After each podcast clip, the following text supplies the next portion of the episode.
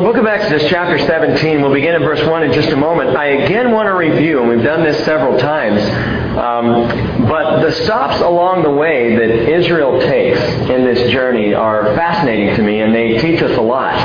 They show us many things, things that uh, I, I, didn't expect to see. And again, if, if you just do a cursory reading of the book of Exodus, what you discover in this book is these names of these places, but it's so easy just to skip right by them and to miss the depth of, of the meaning of what's actually going on. Um, I'd like you to flip in your Bibles real quickly to Hebrews chapter 12. Keep your finger in Exodus 17. But Hebrews chapter 12 and verse 4. Now, actually, let's do this. Keep your finger there, Hebrews 12, 4. We'll get there in just a second.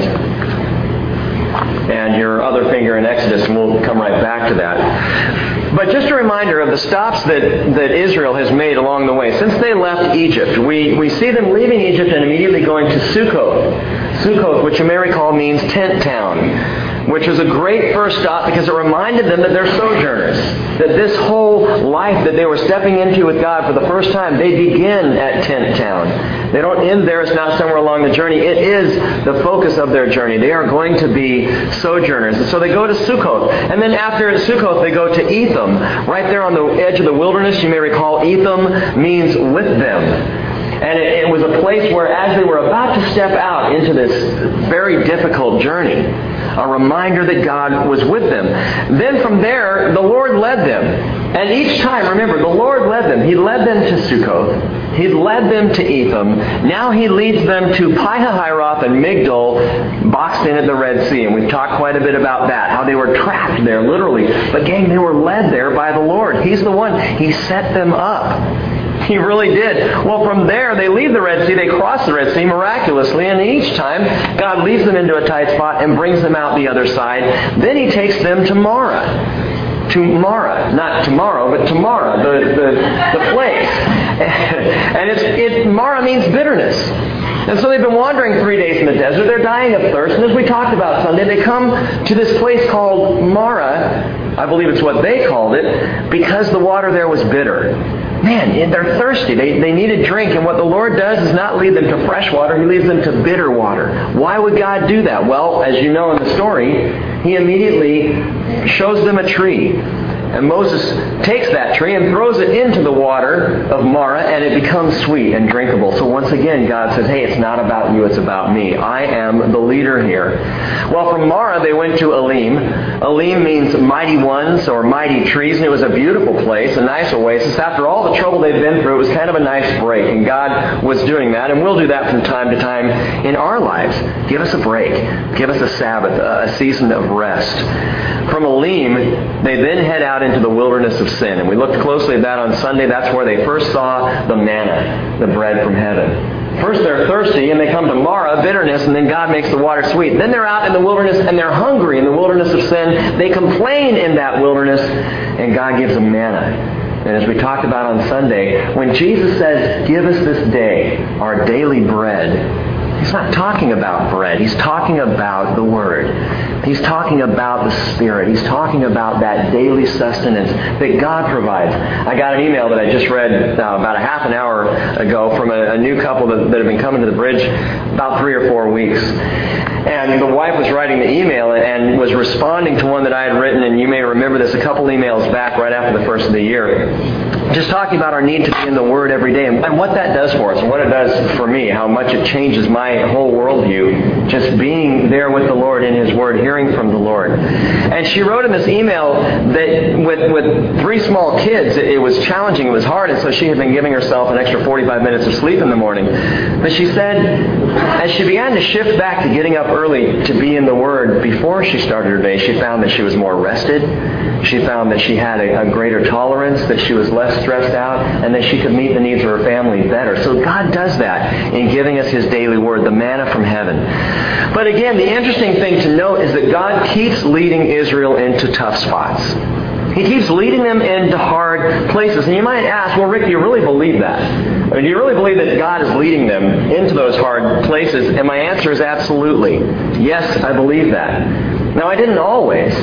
And you may, maybe like me, I used to believe that God allowed tough things, but God doesn't cause tough things. That's not, that's not right. That doesn't jive with, with a God of grace and a God of love. How could He draw us into hard situations? That's not what God does, is it? But again, the older I get, the more I am convinced that God orchestrates hard situations in our lives. Not, not to play with us, not like, you know, the Greek view of, of the god Zeus, who sits up on, on the, the top of Mount Olympus and just throws down problems and toys with humans. That's not what I'm talking about. And he doesn't give us hardship to tempt us to fall. The Bible t- clearly says the Lord doesn't tempt anyone.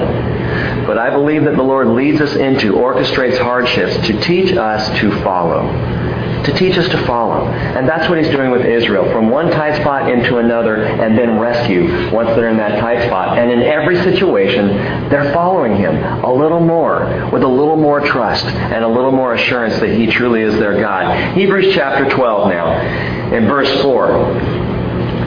The Hebrew writer says, You have not yet resisted to the point of shedding blood in your striving against sin. And you have forgotten the exhortation which is addressed to you as sons. Listen to this. My son, do not regard lightly the discipline of the Lord, nor faint when you are reproved by him. For those whom the Lord loves, he disciplines. And he scourges every son whom he receives. It is for discipline that you endure. God deals with you as with sons. For what son is there whom his father does not discipline? But if you are without discipline, of which you have all become partakers, then you're illegitimate children and not sons. Furthermore, we had earthly fathers to discipline us, and we respected them. Shall we not much rather be subject to the Father of spirits and live? For they disciplined us for a short time as seemed best to them, but He disciplines us for our good, so that we may share His holiness. All discipline, great verse, all discipline for the moment seems not to be joyful but sorrowful, yet to those who have been trained by it, afterwards it yields the peaceful fruit of righteousness. God disciplines those whom He loves. Show me a parent that does not care enough about their child to discipline them, and I'll show you a parent who truly doesn't love their child. If there's no discipline, if the child runs wild and there's no direction, no, no guidelines, no reinforcement of those things, there's no love. But our Father disciplines us, loves us, because He wants us to bear greater fruit later on. And it's the same way with Israel. That Greek word there, by the way, for discipline is literally to train or teach through difficulty. And that's the point. Israel's already been out in the desert a month and a half, two months, and they've gone through several difficulties. Seven of them I count, including the one we're going to look at in just a moment here. Seven difficulties out in the wilderness. And why? Because God is disciplining His sons, teaching them through hard times to remind them that He loves them and that He is their God. Well, let's follow Israel into the seventh stop along the journey, Exodus chapter 17. Beginning in verse 1. Exodus 17:1 says, "Then all the congregation of the sons of Israel journeyed by stages." That's interesting that it's worded that way. Literally, it means they journeyed in their journeyings, but it indicates that there were several stops along the way, teaching points, moments where God said, "Hold up, you've got something to learn, and it's going to happen right here." They journeyed by stages from the wilderness of sin according to the command of the Lord. And there you go, the command of the Lord. He was the one leading them step by step every place they went. It was His call, not theirs. They didn't accidentally get backed up to the Red Sea. They didn't nonchalantly and accidentally run into Marah, bitter water. No, God led them there. Every place they went, they had been led by the Lord. There's no doubt about that. And the Bible says they camped, now number seven, and we've done uh, six campsites so far. Seventh campsite is Rephidim. Rephidim. Rephidim literally means rest stop. You know, like along the highway, when you're driving down the highway and you pull off because there's a rest stop there. You need to go to the bathroom, you need to drink water or something. Rest stop. So here comes Israel, this mass group of people. They're traveling through the wilderness and they come to rest stop. And God says, pull over. You got something to learn here. Pull over. I want to teach you something new. Now, You've all been to rest stops along the highway, I'm sure. I'm not sure if you've all been to frustrating rest stops. Those are the ones that you pull over in the car, get out of the car, go to the drinking fountain and crank it and nothing happens. Or run around to the bathroom in somewhat of a rush and the door's locked. That's the worst. What kind of a rest stop is that? Well, it's a rest stop similar to the rest stop that Israel is about to experience. They come to Rephidim, and there was no water for the people to drink. God says, okay, stop here, pitch your tents, camp, it's time to relax. And people start to look for water. And there isn't any water. Now, they've just come from the bitter water turned sweet. They've just drank their fill. They've been in this wonderful oasis. You'd think they'd know by now God is going to do something. Well, they begin to grumble. Verse 2 The people quarreled with Moses and said, Give us water that we may drink. And Moses said to them, Why do you quarrel with me? Why do you test the Lord? But the people thirsted there for, for water, and they grumbled against Moses and said, Why now have you brought us up from Egypt? To kill us and our children and our livestock with thirst. Goodness, how long is it going to take before they begin to clue in? That, that's not in your Bibles. I added that myself. Verse 4 so Moses cried out to the Lord, saying, What shall I do to this people? A little more, and they will stone me. Then the Lord said to Moses, Pass before the people, and take with you some of the elders of Israel, and take in your hand your staff with which you struck the Nile, and go. Behold, I will stand before you, there on the rock at Horeb. Horeb is also, by the way, Sinai. And you shall strike the rock, and water will come out of it, and the people may, that the people may drink. And Moses did so in the sight of the elders of Israel. He named the place Massah, which means temptation and Meribah, which means quarreling, because of the quarrel of the sons of Israel, and because they tested or tempted the Lord, saying, Is the Lord among us or not? Okay, so here's the picture. Once again, the people are thirsty. But look at what happens. And this is just absolutely stunning. It's another one of these amazing symbols, pictures, portraits in the Bible. First off, God says to Moses, Take your rod and the rod that you used to strike the Nile. Okay, you remember the rod that we're talking about there? The rod that Moses put down in the water of the Nile and blood grew across the Nile River. Then he says, strike the rock here at Horeb with that same rod. Okay, so use the rod that you used on the Nile, strike the rock. And thirdly, he says, out of the rock will flow water. Water. What's the interpretation of the story? Well, we don't even have to guess. 1 Corinthians chapter 10 verse 1, Paul tells us the interpretation of the story. He tells us what this was a picture of even way back then. I'll read it to you. 1 Corinthians chapter 10 verse 1. He says, I don't want you to be unaware, brethren, that our fathers were all under the cloud and all passed through the sea, and all were baptized into Moses in the cloud and in the sea. And they all ate the same spiritual food, he's talking about the manna, and all drank the same spiritual drink. Listen, he says, For they were drinking from a spiritual rock which followed them, and the rock was Christ. The rock was Christ. So yet again, we see another picture of Jesus. At our elders meeting last night, we were talking about this. That as we go through the Bible, every time we open the pages of Scripture, we should see Jesus.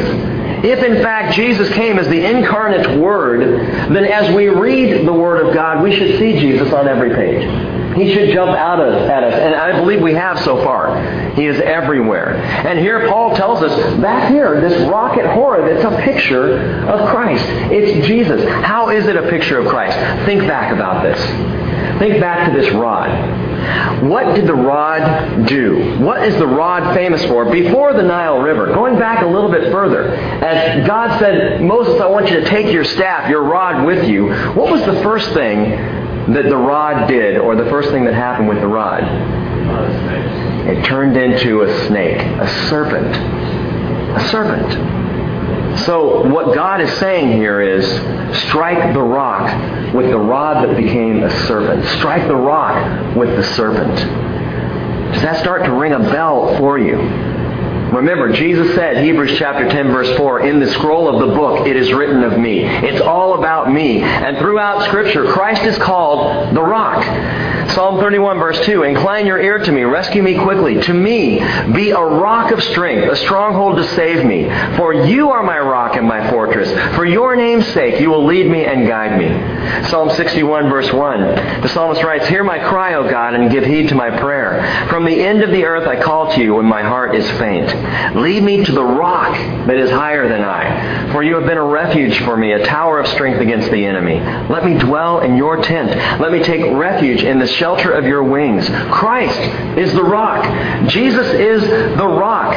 But the Bible declares that the serpent will strike the rock which is exactly what we see in this amazing picture. Strike the rock with the rod that became a serpent, that serpentine rod. And so Moses does so, and in that moment acts out in a very powerful way exactly what would happen at the crucifixion of Jesus. Think back again, further back to Genesis chapter 3.15. I've mentioned this so much, it's such a key verse in Scripture, and it's the proto-evangelium, that first gospel, first time in the Bible, first time in all of history where God reveals there's a plan in motion here. And it's in that verse that God says to the serpent, to Satan, he says, He, the Messiah, shall bruise or crush you on the head, and you shall bruise him on the heel. The serpent would strike the rock. Did the serpent strike the rock? Was Jesus struck on the heel? You bet he was. How much more evident can it be? Was Jesus bruised on the heel? I would say so, as the spike went through his feet. Bruised on the heel, on the top of his foot, on the sides, all the way up his calves. The bruising must have been horrific as he was driven onto the cross. And when a lone soldier, think about this, when a lone soldier drove a spear into Jesus' side, what were the two things that flowed out? Blood and water. Strike the rock with the rod that was the serpent. As you strike the rock, what's going to flow out of the rock? Water. Water a picture again of the living water that comes from the life that Jesus gave on the cross after he died. We talked about this on Sunday. The gift of the Holy Spirit. The coming of the living water that Jesus said is better for me, it's better for you if I, if I go away. Because if I go away, I'm going to send the helper to you. And if anyone comes to me and believes in me, he says in John chapter 7 and also in John chapter 4, out of that person, living waters will flow. The waters of the Holy Spirit. God gives the people some amazing things on this journey so far. He takes the Israel, Israel from the sweet waters and shady palms of Elim. He leads them into the wilderness and into starvation. He gives them the satisfaction of manna, only to have them camp now in a dry, hot, and thirsty place with no water. And while this, a real, this is a real trip for Israel, it's a real teaching for us. 1 Corinthians chapter 10 verse 11, Paul says, Now these things happened to them as an example, and they were written for our instruction upon whom, and I love this, upon whom the ends of the ages have come. Paul says, those of you at the end, those of us in the end of the ages, will look back on the things that happened to Israel in all of history, and they will be example for what we need to know. What happened to them, the striking of the rock couple more things here. God is doing something with Israel. Not just giving these amazing pictures that we can look at in Bible study and go, wow, that's another portrait of Christ. Yes, He's doing that for us. But He's working on Israel. The manna representing that incarnation of God, of Christ. Rephidim, picturing, I believe, it's the state of the world. What better picture do we have for the world we live in than a rest stop in which the bathrooms are locked and the drinking fountains don't work? You come to the place, you want rest, you seek rest in this world, and outside of Christ, you can't get it. All you can get is stress. The door is locked. All you can get is thirst. I can't get the drinking fountain to work. I cannot find satisfaction in this world. It's Rephidim, the rest stop that is truly not a rest stop without the Lord Jesus. It's the state of the world or life without Christ. But then that rock was struck, representing again the crucifixion. What is God doing here with Israel? Going from one hardship to another, one place of hunger to another, one place of thirst to another, God is creating, I believe, a greater and greater hunger and thirst for Him. He is leading them into this place where they realize they cannot even survive if not for Him. But why would God need to deepen their thirst? Because here at Rephidim, and this is what I want you to hear before we go into prayer tonight. Here at Rephidim, something else is about to happen. Something that Israel hasn't planned for. Something Israel hasn't even thought about. Something that will be a complete surprise to them, but that God knows is coming. And before it comes, God proactively works. God proactively prepares and develops and stirs up his people to be ready when the challenge, the real challenge, comes. Again, John 7:37 tells us if anyone is thirsty, let him come to me and drink. He who believes in me, as the scripture said, from his innermost being will flow rivers of living water. And Zechariah 4:6 tells us not by might nor by power, but by my spirit. By my spirit. By my spirit, says the Lord of hosts. I will provide water from the rock for you to drink before the real trial hits. Well, what is that? What's about to happen? Look at verse 8. Then Amalek came and fought against Israel at Rephidim. What Israel couldn't see, what they couldn't fathom, they had no idea about, was that they were about to go to war. It was about to all come down. This would be at Rephidim against Amalek, the first battle of Israel, the first fight. Now, if you think of Israel as a, as a great warring nation called by God to go into Canaan, they were, but that's far later. Right now, they're a wimpy, whining, grumbling, complaining group of people, confused, lost, not sure who to follow, just starting to learn about the grace of God, just starting to see and experience His strength, and they're about to go to war against Amalek. Gang, I believe that God is setting them up, teaching them, preparing them for when the hard stuff really hits, when the evil really comes, when the attacks actually fall. And so he brings them to Rephidim, a waterless rest stop, to remind them once again that he is the source, that he is the living water, that he is their strength, and it's the same for you and I.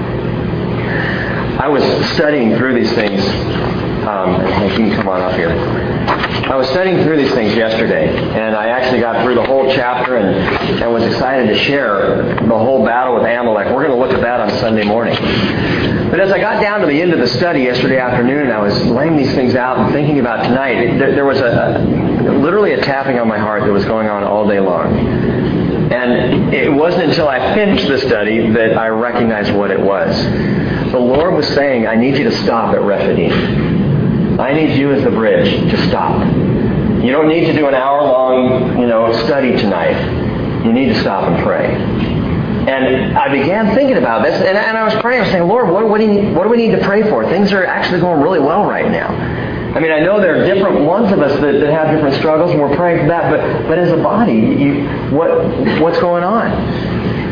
And the reality hit me in the same way that Israel had to come to a place of being prepared, of receiving living water before, before the battle came, so I believe God wants us to pray proactively, not reactively. Reactive prayer is typically how we pray, for most of us. You know, something happens and we pray. A tragedy strikes and we pray. A worrisome thing comes on the horizon and we begin to pray. God wants us, I think, to learn to be proactive in our prayer. To pray before the battle. To pray before we even know about the battle. Now, I'm not saying, as I, I, said, if you saw the email I sent out, I'm not saying that, that we're about to hit a battle. There are some tough waters coming. I, I don't see anything on the horizon that looks negative or dangerous or frightening, but neither did Israel. Neither did they.